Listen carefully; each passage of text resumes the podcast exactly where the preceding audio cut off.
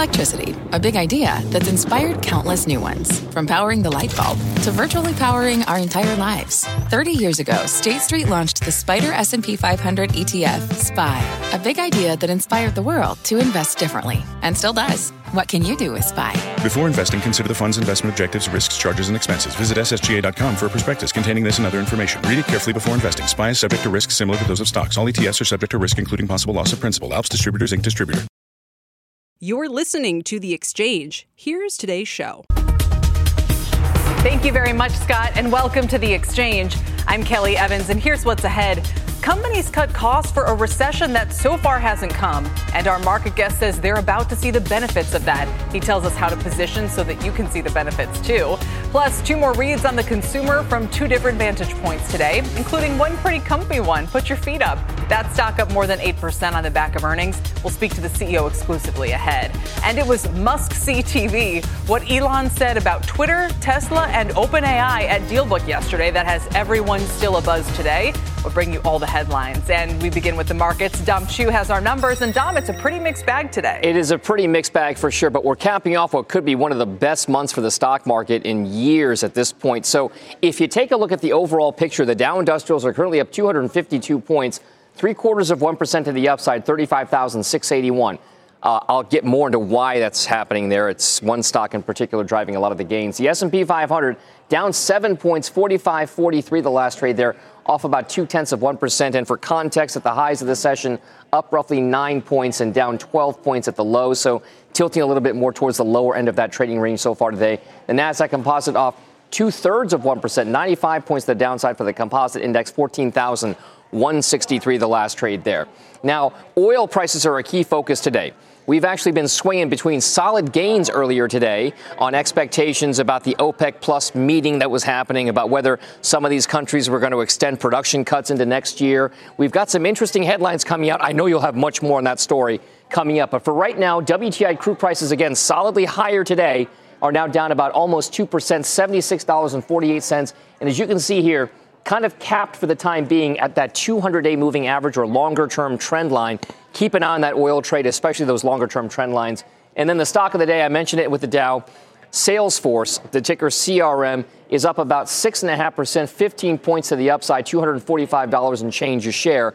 It's adding roughly one hundred points to the Dow just by itself after the database software, cloud computing, enterprise software company comes out with better than expected quarterly results and a quarterly forecast that topped estimates, underpinning kind of that stronger cloud demand, service demand, that sort of thing, as well as cost cuts. So Salesforce, your stock of the day, up six point five percent off session highs. Kelly, a Dow component, a so-called blue chip these days. I'll send things back over to you. All right, Dom, thank you very much.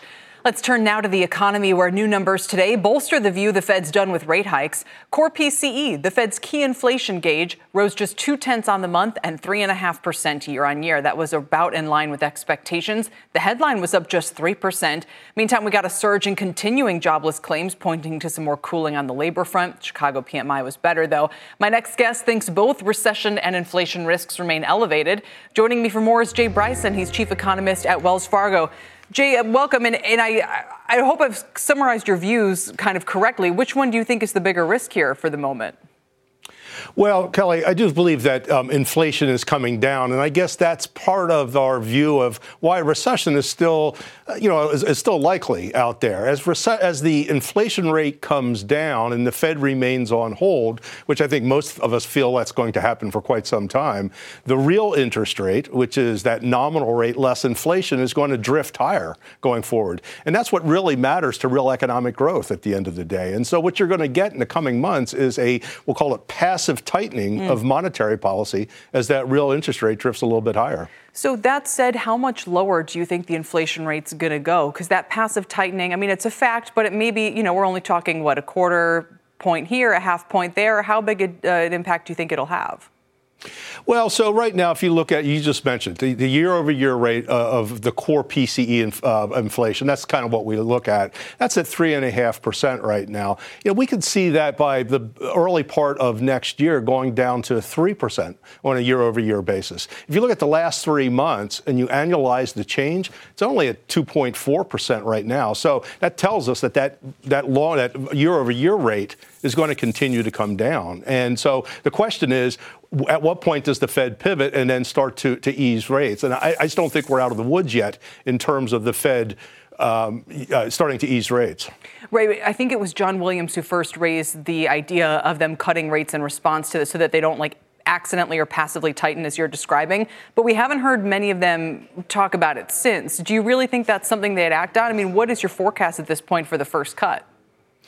So, Kelly, our, our first cut is, uh, let's call it the June meeting of next year. It's a little, it's something, the timing is a little bit uncertain at this point, but I, I think it's a little bit later rather than sooner. I mean, you're, you're right. There's, I don't think there's a consensus there to uh, to start to, to think about cutting rates um, at this point. But uh, part of our view that the Fed starts to cut next year, and we do have an out-of-consensus view by how much they do cut, is predicated on the fact that you do get a real softening in economic activity, if not a downturn in the middle part of next year. Now, if you don't get that downturn, then perhaps the Fed doesn't cut nearly as much. But they definitely will keep need to keep an eye on that real Fed funds rate as we move forward and the passive tightening that that implies for the economy. So uh, to me, you sound, Jay, like you're on the more cautious side about the economy, on the more dovish side of inflation. Is that right? Or do you think that there is a risk that inflation proves stickier than expected? No, I think that's right, Kelly. I, I think I would, you know, I would characterize it the same way. I'm a little bit more cautious about real economic activity in the coming months.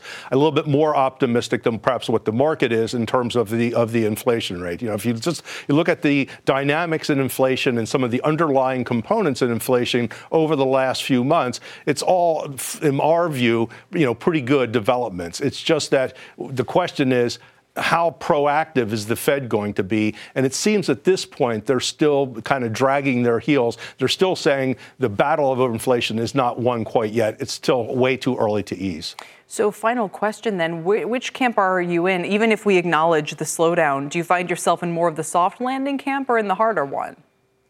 So it depends, yeah, that's, it depends what your, your definition of those things are. So, True. you know, if a hard if a hard landing is um, you have two quarters or so of negative G D P growth and you have some um, some decline in employment, then we're is still in that that sort of camp. That said, I would what I would acknowledge is if we do have a downturn, you know, next year, I wouldn't expect it to be very deep at all because the underlying fundamentals of the economy at this point generally are still pretty good. It's not like things are real leveraged out there. And so if we right. do do have a downturn, I think we'd be relatively modest. All right, Jay, we'll leave it there. Always good to check in with you. Thanks for your time. Thanks. Thank you. Jay Bryson.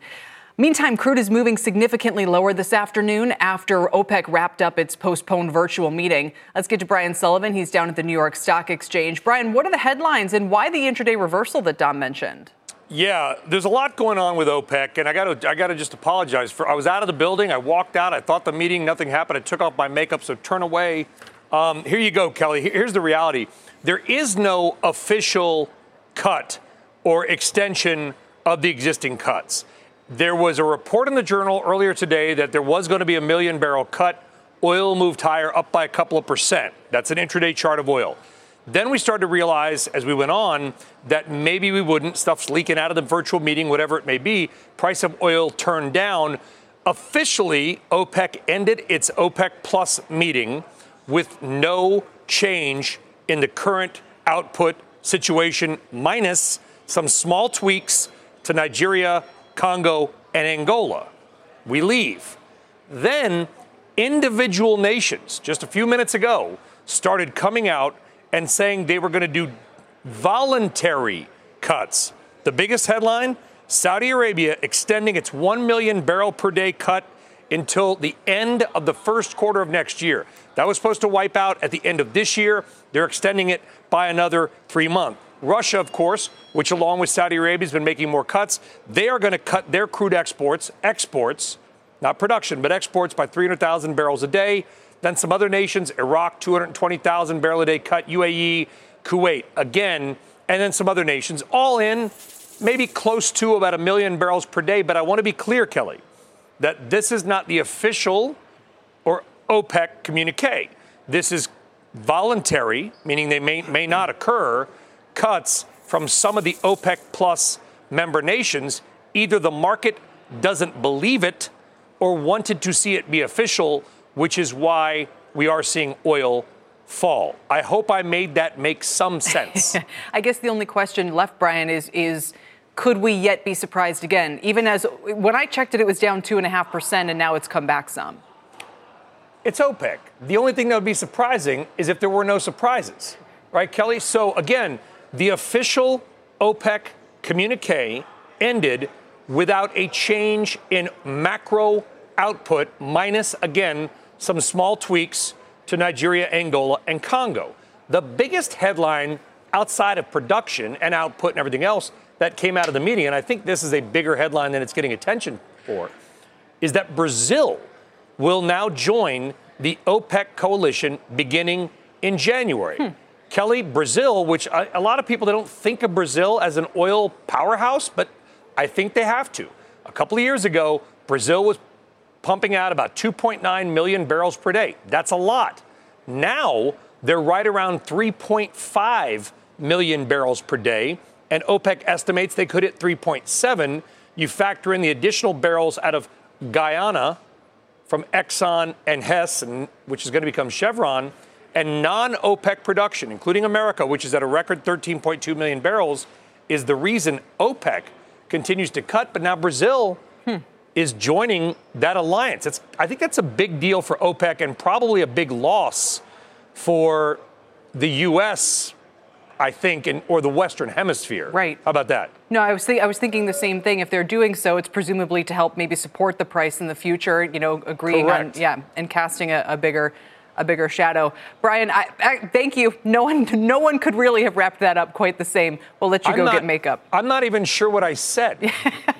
Kelly, thank you. We'll see, see you at last call, soon. seven p.m. Brian Sullivan. Bye-bye. Meantime, you heard Steve Leisman talking earlier this week about the idea of the pre-session. Did companies cut back to prepare for a downturn, downturn and actually help to stave it off? My next guest says yes, and that firms will start to reap the benefits of getting lean in twenty twenty-four, calling it the year to exhale. Joining me with How to Position, John Augustine is Chief Investment Officer at Huntington Private Bank. Ah, oh, sounds so nice. Does sound nice. Hope it hope it works. Hope it works. Uh, what what could make it work? What would make it not work? Well, central banks stay on the sidelines, first off. That makes it work. And then other markets stay kind of range-bound. I mean, we're already seeing that a little bit in stocks, bonds, and, and crude oil, as Brian was just talking about. So range-bound, exhale. Right, and I think that as people look at the market today and they, they go, we got the Dow up seven tenths, the Nasdaq down eight tenths, we've got crude down but bond yields up. Is that just end of month kind of trading activity, or, or how do we read that? It could be, or just range-bound activity. We, we think it's just range-bound. We still think there's a positive tilt to markets. It'll get tested again December thirteenth, Fed update. Hmm. But for now, positive tilt to markets, we would say. And a lot of people say the reason, you know, the S and P's November gain, according to Bespoke, is one of the best in history. It absolutely has ripped. Is that literally just the flip side of falling bond yields, or do you think that's sustainable even if bond yields stop falling from here? Partially. So there were new, new two new players, two new sectors that helped drive stocks November. REITs and financials mm. were the two new sectors that helped drive, along with the Magnificent Seven that's been talked about. Then moving into now January, now is the recession, is, is talked about as the pre-session, so to speak, and earnings over. Is the profits recession of the S and P five hundred over? We think it is. We think profits accelerate from here. We're a little bit below consensus from our equity team at Huntington. But gener- nevertheless, profits should be headed up. So it's an interesting divide because we were just speaking with Jay Bryson earlier. He's a little bit cautious on the economy. So he also acknowledges the profits have held up better than expected, but expects them to slow down again. So I guess whether they will or whether they won't simply depends on your view on the macro or, or how it evolves. Yeah, it's going to be a very interesting summer next year. Do central banks pivot? Does the economy pivot? Next summer, when it heats up again, that's when it's going to get interesting in our view. For now, hold on to what you have. Be patient. That's what's worked. You mentioned financials, which has been kind of a, a pariah since March. You know, there have been times when they've rebounded, but it, largely speaking, the, the sector has gone nowhere. It's been a problem for the Russell two thousand and so forth. You think we've turned a corner, or was this, to use the phrase, a dead cat bounce? The, the expectation is, and our equity team thinks the same, that the yield curve rights itself second half next year. If that expectation holds, financials are going to continue to do well. Stock market's looking ahead of that, to that. So that, to us, interest rates are going to be a big call on that. Yield curve, big call on that. Do you feel uncomfortable saying the yield curve goes back into positive territory or whatever, you know, helps these results, even though that's never happened before and we've been able to skirt a downturn? Uh, it depends on how it works. Bull steepener, bear bear steepener. So it depends on what comes down. Is it short rates that come down, long rates that go up? Short rates coming down is what's favored mm-hmm. in markets. That's the expectation right now, or the consensus expectation. That's why we say next next year is going to get more interesting when the weather heats up. Right. If if the long end starts to go up, then it's a different that's kind of story. That's a tougher one. Yeah. That, that's a tougher one. As, as we found out this summer, that's a tougher one for markets to take. Last thing, any stocks in particular that you think are really attractive here? Think of three groups moving into next year. Energy, which you just we just heard from Brian. It's tough to call. Mm-hmm. Energy. It's mm-hmm. kind of all over the place. Price of oil. So that's number one. Have some representation in energy. Number you, two. You like it despite the fact that it's tough to call? Yep. Yep. Like the cash flow. And by the way, they have the lowest earnings estimate view for next year, which they probably won't be that bad. Mm-hmm. So that's that's the base case there. Second, probably want to I want we want to have a defense company. So our equity team has some defense companies because of the replenishment of weapons. Mm-hmm. Nothing new, replenishment. Third thing is financials, is people look at their balance sheets and move out of cash, which is going on now. Mm-hmm. So at, at Huntington, that's what we're thinking about moving forward. When you say people are moving out of cash and therefore you like financials, you mean what by that? That's one of the sectors we like. Moving because out of you cash think means... people are going to move their investment portfolios out of cash or their deposits out of cash? Deposits out of cash. They're moving both ways right now, into stocks and into bonds. Mm-hmm. And so you think that favors the financials in kind of two different ways? Yeah, I mean, financials will benefit yield curve. And financials have been beaten down. Financials have high yields. So they have all the characteristics, low valuations, et cetera. So they have a lot of characteristics in their favor. And you guys are generally single stock? You like that better than sector, thematic? Single stock, you know, we work with our financial advisor partners on a lot of funds. We work with our wealth strategy partners on a lot of private. Then in the middle, a lot of individual stocks and bonds. All right. Just had to ask, you know, in Charlie Munger's uh, honor this week. John, thanks so much for your time today. We appreciate thanks. it. Thanks for having us. John Augustine with Huntington Private Bank. Coming up with Cyber Monday now outpacing Black Friday in terms of sales. How are retail REITs navigating the holiday season? We'll ask the head of one luxury mall owner and developer next. Plus, from slamming Sam to warning about A I, everyone's still talking about what Elon Musk said at yesterday's DealBook Summit. We'll bring you the highlights and the fallout from companies ranging from Microsoft to Tesla. As we go to break, the major averages are on track to snap a three-month losing streak. These are the month-to-date gains. The Nasdaq up ten percent, the S and P up eight, best month since the summer of last year for those two. The Dow, helped by Salesforce and UnitedHealth, pushing to its highest level of twenty twenty-three with an eight percent gain as well for November. We're back after this.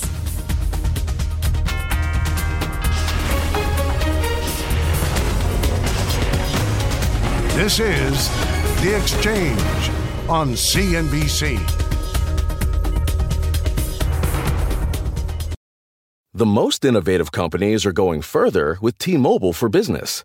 Together with Delta, we're putting five G into the hands of ground staff so they can better assist on-the-go travelers with real-time information. From the Delta Sky Club to the Jet Bridge, this is elevating customer experience.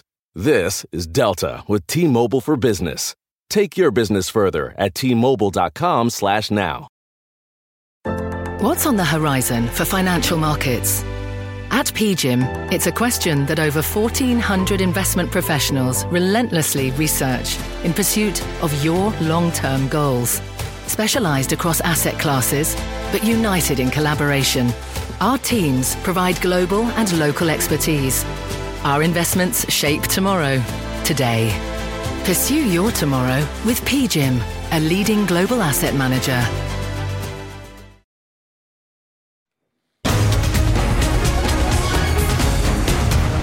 Welcome back to The Exchange. The clear winner of the holiday shopping season so far, online sales, which surged on both Black Friday and Cyber Monday. But mall traffic was also still strong, although spending in stores was down in real terms. And luxury spending has been surprisingly weak. My next guest has a front row seat to all of this and how it's shaking out for malls and retailers this year. For more, I'm joined by Nate Forbes, managing partner of luxury mall owner and developer, The Forbes Company. Nate, great to have you back. Welcome. Thanks. Thanks for having me back. I wonder if the last time we talked was still in the midst of the pandemic. It's nice to see the office behind you. I think it was in the midst of the pandemic, but we're all back in full force and and getting a lot done and really trying to stay ahead of the curve in what's going on in today's retail environment. What is that? T- please do tell. What is the curve? I mean, the curve to me seems, you know, online, mobile phone, but we still like going to the mall and, and having the shopping experience. And what's going on with the luxury sector? Yeah, there, there's a lot of things in play right now. I think the, the traffic over the holiday weekend, the Thanksgiving, Black Friday weekend was really strong, led by Gen Zers. Gen Zers have been out in force this past weekend. And a lot of the brands that they know and love and are tried and true are doing very, very well. Abercrombie and Fitch had a great weekend. They're showing big increases this year. A lot of the PacSun showing great increases. Those that really appeal to the Gen Zers have been really strong in what they've been able to do in terms of attracting those customers. And what we're finding is that both online brick and mortar, online purchases and brick and mortar social experiences are working together, mm-hmm. and we're really showing great velocity in terms of business, trips to the shopping center, and in our leasing efforts to keep all these properties fully occupied. I was really struck, and I, you know, in, in order for me to get the pulse of Gen Z, I have to subscribe to newsletters about that because that's how old I'm getting now. But you know, and you see what's happening with these shopping bags and the shopping trips, and the influencers are showing off what they got at Old Navy, and it's it almost makes me smile. I'm like, this is what it was like twenty years ago, and I guess that's exactly right. It's the same as it ever was. That said, in real terms, in-store Black Friday spending, uh, well, let's put it this way: nominal in-store in-store was up one point one percent. And then and the nominal figure is almost in, unchanged from where we were about a decade ago. So does it, it, I, I'm sort of confused. Like the traffic is there, but I don't know if it's discounting. I don't know if people just aren't maybe pulling the trigger on purchases or if there's something to read through on the consumer this year. Yeah, what it's really hard to measure is the halo effect that the brick and uh, mortar stores mean to the retailers. And that the halo effect means if you have a brick and mortar store in one of our Uh, retail shopping centers, you make a trip to the mall. You may not buy on that trip to the shopping center, but you'll then go home or on your mobile device during that shopping trip and purchase from that retailer online or through your mobile device. So the halo effect of what that visit to brick and mortar means to the retailer is very, very strong. So in total terms, we may not see big increases. We are seeing increases. Retailers are seeing increases, because that halo effect that they have by having a presence in brick and mortar is very strong. All right. So you guys are always spending, you're always investing, you're always trying to stay. As we've learned from being in this space, you have to be the best mall or you're, you know, you're very quickly going to be marginalized. What are you investing in in terms of twenty twenty-four, twenty twenty-five even? I mean, we're really looking at one-of-a-kind concepts. So we want to be first to market in all of our shopping centers and have a unique retail offering in all of these markets. So forty-five percent of our stores in, say, the Somerset Collection up here in Troy, Michigan, are their only stores in the state of Michigan. Orlando's the same way at Mall of Millennia. Almost fifty percent of our stores are their only full-price stores in the Orlando uh, M S A. Hmm. So we're really focused on unique to market, first to market, best-in-class retail offering in all retail categories. Is there some truth to the idea that mid- middle class is in a way outperforming luxury uh, space right now?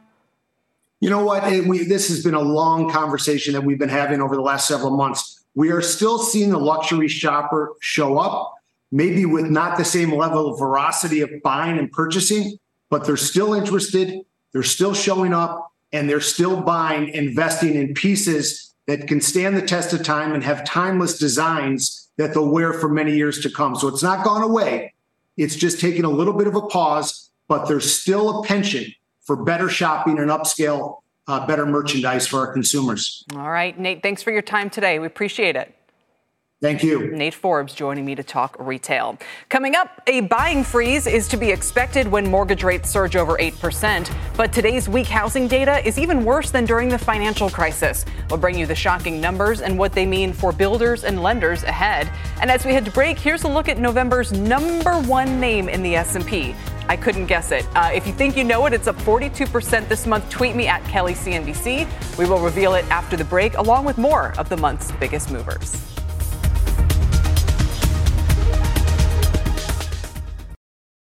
The most innovative companies are going further with T-Mobile for Business. Together with Delta, we're putting five G into the hands of ground staff so they can better assist on-the-go travelers with real-time information. From the Delta Sky Club to the Jet Bridge, this is elevating customer experience. This is Delta with T-Mobile for Business. Take your business further at T-Mobile.com slash now.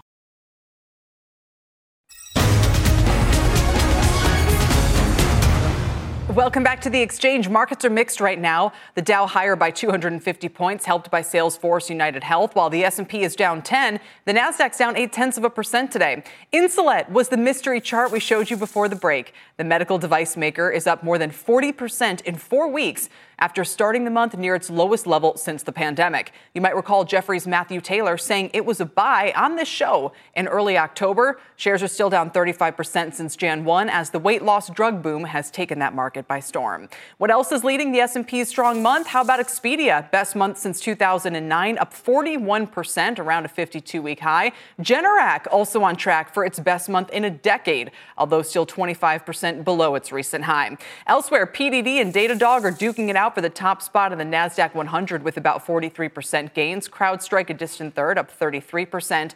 And the fight for number one in the Dow is even closer, with Salesforce and Boeing neck and neck, twenty-three percent gains. Intel as well. Uh, all three of these names having a pretty strong month. Let's get to Tyler Matheson now for a C N B C News update. Tyler? Kelly, thank you very much. The billionaire Harlan Crow and conservative activist Leonard Leo will be summoned to testify in a Supreme Court ethics probe. Eleven Democrats on the Senate Judiciary Committee approved subpoenas for the two men today, even as Republican committee members walked out of the room during the vote. The Supreme Court adopted a new code of conduct after reports came out earlier this year, claiming that Justice Clarence Thomas accepted trips and gifts from Crow, and that Justice Samuel Alito took an undisclosed fishing trip organized by Leo. Dallas police issued a warrant today for Buffalo Bills player Von Miller. According to police, a preliminary investigation determined that the former Super Bowl M V P assaulted a pregnant woman during a fight Wednesday morning.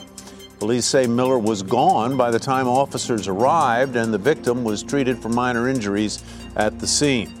The state of Maine is offering to cover college tuition and fees at its seven state schools for victims of last month's mass shooting in Lewiston that left eighteen people dead. Families of those killed are also eligible. The state says as many as eighty people could be eligible for this tuition relief. Kelly, back to you. Wow. Tyler, thank you, and I'll see you soon. Tyler Matheson. Coming up, Elon Musk didn't hold back at yesterday's DealBook Summit with Andrew Ross Sorkin. His controversial message to advertisers on X, that's getting the most attention, but he did touch on Tesla as well and OpenAI, where he was an early investor, saying the A I company should maybe consider a name change. OpenAI was actually started, and it was meant to be open source. Uh, I named it uh, OpenAI um, after open source. Um, it is in fact closed source. Super close. It should be. It should be na- renamed Super Closed Source for Maximum Profit A I. Um, so, so. Super Close S C. Anyway, we'll run through all the highlights and a rapid fire rundown next here on The Exchange. Stay with us.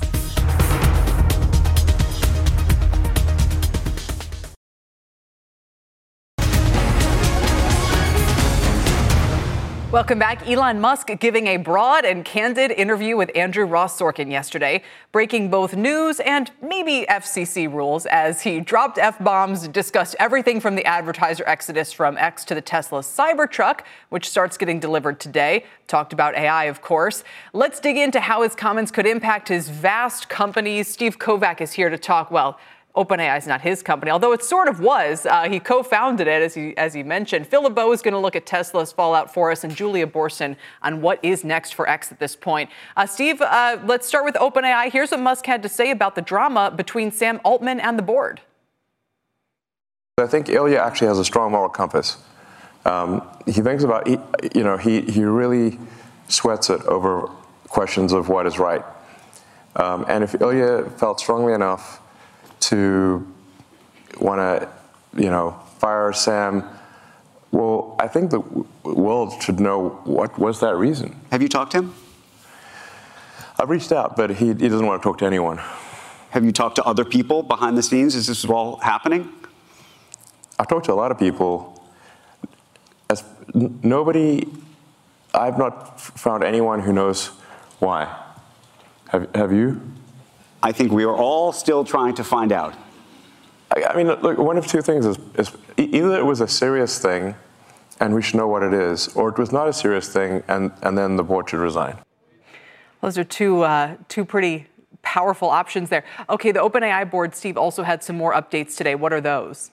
Yeah, so th- this was kind of, Kelly, uh, last night solidifying all the changes and back and forth that we've witnessed over the last ten or eleven or twelve days, however long it's been, uh, basically formally putting uh, Sam Altman back as C E O, formally establishing these uh, new uh, board members with Larry Summers and Brett Taylor, the former co-C E O of Salesforce, as the head of that board. But also the most interesting part of this announcement was Microsoft not getting a voting board seat, but a non-voting observer role on the board. Now, that could change eventually, of course, because they're still doing an investigation into what happened uh, with the firing of Sam Altman. Unclear why they even needed to do an investigation when there are literally like four people who know what what really went down, but that doesn't matter. That's what they say they're going to do, and more governance changes coming. But, you know, I'll point back to uh, C E O of Microsoft, Satya Nadella, who was on our air last week after all this happened, and when he came on our air kind of walking back whether or not Altman would be a Microsoft employee, also saying the one thing definitive, he wanted governance changes. And, you know, it's very clear the, the role that Nadella played uh, during the negotiations over that crazy weekend when everyone was trying to figure out what was going on with OpenAI. Uh, they still have no, they meaning Microsoft, still has no real power um, over what this company's uh, future is. They they can observe. Maybe that is a good thing if there's this observer role. But uh, as far as making decisions, uh, they're still at the whims of this funky structure uh, that the OpenAI still operates under, Kelly. I just think it's interesting how the conversation so quickly around the OpenAI debacle was almost kind of this knee-jerk defense of Sam, whereas Elon Musk, who knows the Sam situation, knows the company almost better than anyone from its early founding, has has gone out there and kind of taken a different tone and almost uh, given his initial uh, kind of vote of confidence to Ilya. And and that's not that's not something that we've really heard a lot about in recent weeks. Yeah, and I'm not super uh, convinced Musk knows. I mean, he even admitted he doesn't really know what's going on there. He hasn't been involved in op- OpenAI in several years now. I mean, he's this whole uh, every time he comments on OpenAI, you know, it's very sour grapes. He used to be part of the hottest technology startup on the planet working on the most innovative stuff. Instead, he went out and bought Twitter, and we know how that's going for him right now. So, you know, it's hard to really take what he says seriously because he just doesn't know what's going on behind closed doors. Yes, Ilya is a very important part of the company. Uh, they did announce last night uh, that they're still trying to figure out what his role would be. So it sounds like he's not out of the company. Um, but it does also, keep in mind, this was one of the board members who voted to um, fire Sam Altman, but at the same time came out on X just a few uh, a day later saying he regretted that decision, right. Kelly. No, and if he if we got more of the full story, it'd be a lot easier to, to know exactly what went on here. Steve, thank you for now. We appreciate it. Yep. We're less than a week away, meantime, uh, from C N B C's Work Summit, The Promise and Peril of A I. You can hear from experts on how it'll transform the future of work. And to register, you can scan that Q R code on the screen or visit C N B C events. Now, Musk also addressed Tesla and its place at the top of the E V market. Took a moment to toot his horn as well. We focus on making the best products, and, and, and Tesla has gotten to where it's gotten with no advertising at all. I understand that. Tesla currently sells uh, two, twice as much uh, in terms of electric vehicles as the rest of uh, electric car makers in, in the United States combined. Tesla has done more to help the environment than uh, all other companies combined. It would be fair to say that, therefore, as a leader of the company, I've done more for the environment than everyone else, any single human on Earth. I mean, Phil, I don't know. He has a point. He does have a valid point. Look, nobody's denying the fact that Elon Musk will go down in history as the person who made electric vehicles more than just a niche. And they were around before Tesla, but nobody took them serious. They were very, very small number of vehicles. It truly was a very niche idea. He made it mainstream. He made Tesla into a mainstream automaker. And so he deserves to get the credit that he believes he, he should get there. Is he more influential in terms of environmental policy uh, or has done more for the environment than anybody else ever? I don't know. I'll leave that up for other people to make a, that kind of a decision. But he does deserve credit for taking Tesla from, well, that's kind of interesting. They make electric vehicles into being a mainstream company. And clearly, they lead the way when it comes to E Vs. I'm just thinking about, you know, the Dan Iveses of the world who are bullish on Tesla, you know, love what he's done, bullish on its prospects, but still sort of frustrated by the distraction that uh, X, the platform X, or his comments there, or just Musk in general, can sometimes sure. be. Um, how do we square that with what is also, you know, maturing market for E Vs? Tesla hasn't had a lot of new models, so the Cybertruck rollout is pretty significant today from that point of view to kind of get that buzz back. Well, two things. First of all, this concern that X hurts sales for for Tesla, you can take it either way, Kelly. I've heard people say, and I had a, a friend who messaged me yesterday, he said, love what he had to say about Bob Iger. Can't wait to see the Cybertruck. Hmm. There are as many people who say that as there are people who are like, look, I don't like the way he uh, he comments on different things, whatever it might be. Mm-hmm. So I, it goes both ways in regards to good or bad with, re, uh, with X influence on Tesla. With regard to whether or not the Cybertruck could influence sales, this is a niche product. I cannot say this enough. This is a product that will be slowly ramping in production over the next couple of years. They're only delivering ten today. This is not going to move the needle near term. Could it move the needle, let's say, in twenty twenty-five? Yes, if it takes off, if production ramps up, but we're a long ways from twenty twenty-five. One last thing that it could do, there's this halo effect. Right. Could it bring people into a Tesla gallery in Southern California because they see the Cybertruck going down the street? Yeah, that's possible. It, you always want to have some buzz in the auto industry. And frankly, Tesla really hasn't had buzz. Exactly. It's been a very steady march in terms of if you want an E V, it's them and everyone else. Yeah, no, I think that'll be interesting in that regard to see if they can kind of reignite that excitement. Phil, thank you for now. We appreciate it. Our Phil LeBeau. Meantime, what's grabbing the most attention from yesterday's interview? Probably Musk's comments about advertisers. Take a listen. I hope today. They stop. You hope? Uh, don't advertise. You don't want them to advertise? No. What do you mean? If, if somebody's going to try to blackmail me with advertising, blackmail me with money, go f- yourself. But go f- yourself. Is that clear? I hope it is. Hey, Bob, if you're in the audience. Well, well let me ask you then. That's how I feel. Don't about- advertise. You can hear the chuckles from the audience, the gasps, Julia. I, I can't imagine Linda Yaccarino's reaction. Is that she's hired basically for her advertising expertise. But Musk is trying to tell uh, the group that, you know, every time he has the chance, he keeps saying, this is the, what, the way I'm going and, and, you know, whatever the results may be. Yeah, I mean, look, he didn't exactly work to reassure advertisers that their content would be safe on the platform. He said, we're a free and open platform. He talked about his support for free speech. And Linda Yaccarino, she backed him up. She posted on X um, describing um, his interview as wide-ranging and candid. Um, and he said, we're a platform that allows people to make their own decisions. And here's my perspective when it comes to advertising. X is standing at a unique and amazing intersection of free speech and Main Street. But Kelly, we can't ignore here the fact that X is an ad-supported platform. Yes, they have a new subscription service. Yes, they're trying to grow their subscription dollars. But for now, it's operated and run based on the fact that it's advertising that is the, the basic business model here.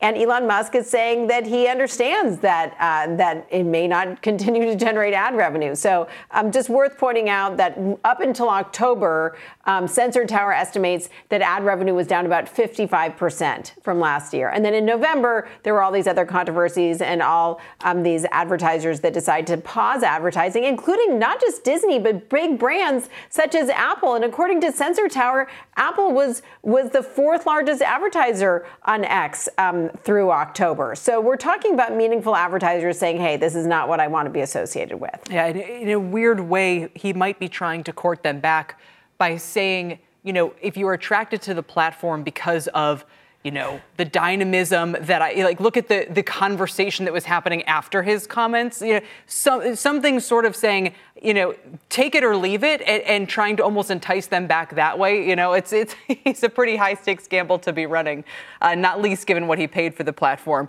Julia, we appreciate it. Our Julia Borson reporting. And again, those were all Musk's comments from DealBook yesterday with Andrew Ross Sorkin. Coming up, pending home sales falling to their lowest level ever last month. We'll dig into the data. The Exchange is back in two with the Dow up two hundred sixty-nine.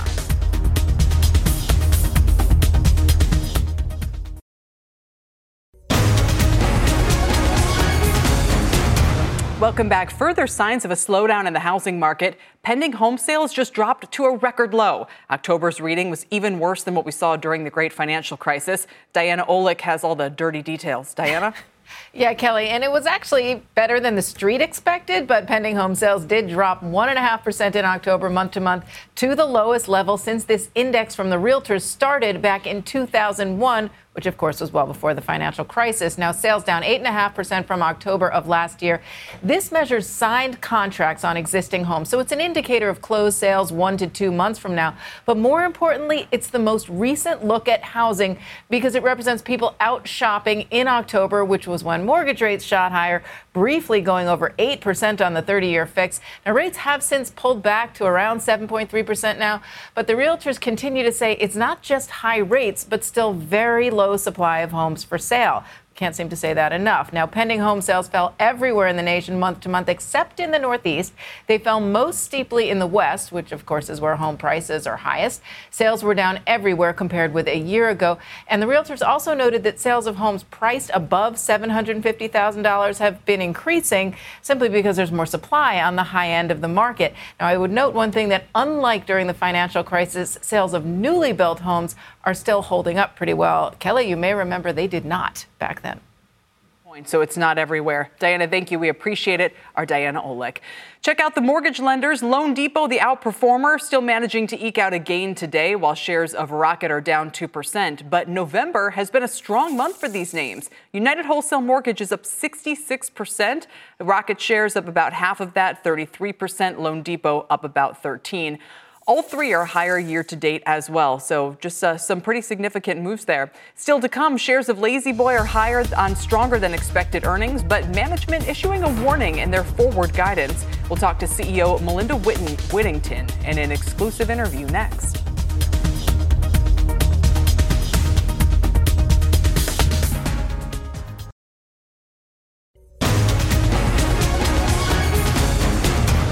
Welcome back to The Exchange. Shares of Lazy Boy are higher today after the company reported top and bottom line beats. They also boosted their dividend by ten percent. Joining me now to discuss is Lazy Boy C E O Melinda Whittington. That's the second time. Whittington. It's an easy last name. Melinda, welcome back and thank you for joining us again. Thanks for having me, Kelly. No problem. What were some of the highlights?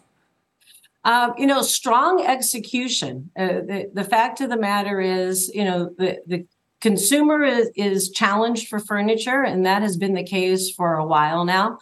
Um, but our brand is standing strong. Our execution in store is strong. Our manufacturing ha- has, uh, you know, regained momentum post-pandemic. And so um, I think we uh, we continue to out-execute in a challenging environment. This is a really interesting case study. Uh, people over at Piper Sandler have been putting together categories where we've seen price deflation. Furniture is one of them, maybe to the range of thirteen percent, but we still have some ways to go to be kind of back to trend. And as I mean, I think your own sales in Q two were down sixteen percent year on year, but look at the stock. So talk to us about what it's like managing your company through that disinflationary or outright deflationary trend. How, when you say strong execution, what does that mean? Sure. Well, well, maybe a couple of things. First of all, our delivered sales being down year on year are really around recovery last year from a very large backlog because of the pandemic disruption. So last year, out of like two point three billion dollars in sales, three hundred of that was delivering backlog on a six to nine month backlog from the previous year.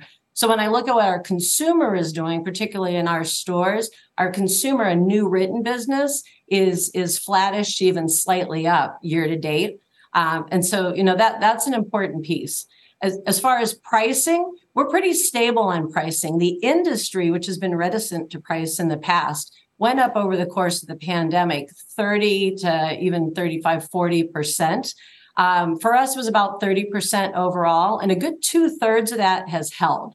Now, we watch it every day. We've sharpened some opening price points and, and continue to do that. But really, pricing isn't isn't so much of a factor. So the year-on-year delivered is about just last year catching up on backlog. Our consumer, furniture consumer trends are pretty tough right now. Our consumer, particularly in our own retail, where we can really own that entire experience, are, are holding up um, with, with a lot of good work. Um, and then, you know, we continue to believe we're really, we're investing in our future and strengthening our capabilities yeah. for the long term, because eventually we know there's a housing shortage in this country. Eventually the trends will turn positive for us, and we'll get a little bit of a tailwind on top of the strong execution and strategic investments we've been making. Your shares are up fifty-one percent year to date, uh, which again is pretty striking when you're in a declining nominal environment. When do you expect to turn a corner on that front? You know, the, the furniture industry has been challenged for a bit now, probably over a year. Um, you, you were just talking about, you know, housing transactions, mortgage rates just a few minutes ago. Those are those are definitely headwinds for the furniture industry. Um, what we're doing, we believe, you know, the power of our brand definitely stands strong. We are investing into that. We just in August launched our Long Live the Lazy campaign, which is the most d- consumer data-based Um, campaign in our history. We're working on having the right products, the right messaging, and then the right consumer experience in our stores or wherever you're shopping for Lazy Boy furniture. We're going to keep out executing there and meanwhile investing in the company for the future. Um, it's anybody's guess when, when that consumer is going to turn, but eventually we know, again, there, there's a shortage of housing and, and, and that tailwind will come as well. We look forward to that day. Oh, I can only imagine. Uh, you know, again, the, the, there will be case studies written about uh, the pandemic years and how to get through them, and I think you guys are right, right there at the forefront of how to do that. Melinda, thanks for your time today. We appreciate it. Thanks. Good to be back. Melinda Whittington of Lazy Boy. And that does it for The Exchange. Up next on Power Lunch, we're exploring another consumer angle in our edition of the econ ecosystem. It's the dollar stores. Tyler's getting ready for that. I'll join him on the other side of this break. You've been listening to The Exchange. Make sure you're subscribed to get each episode every day. Same time, same place. Imagine earning a degree that prepares you with real skills for the real world. Capella University's programs teach skills relevant to your career so you can apply what you learn right away. Learn how Capella can make a difference in your life at capella dot e d u.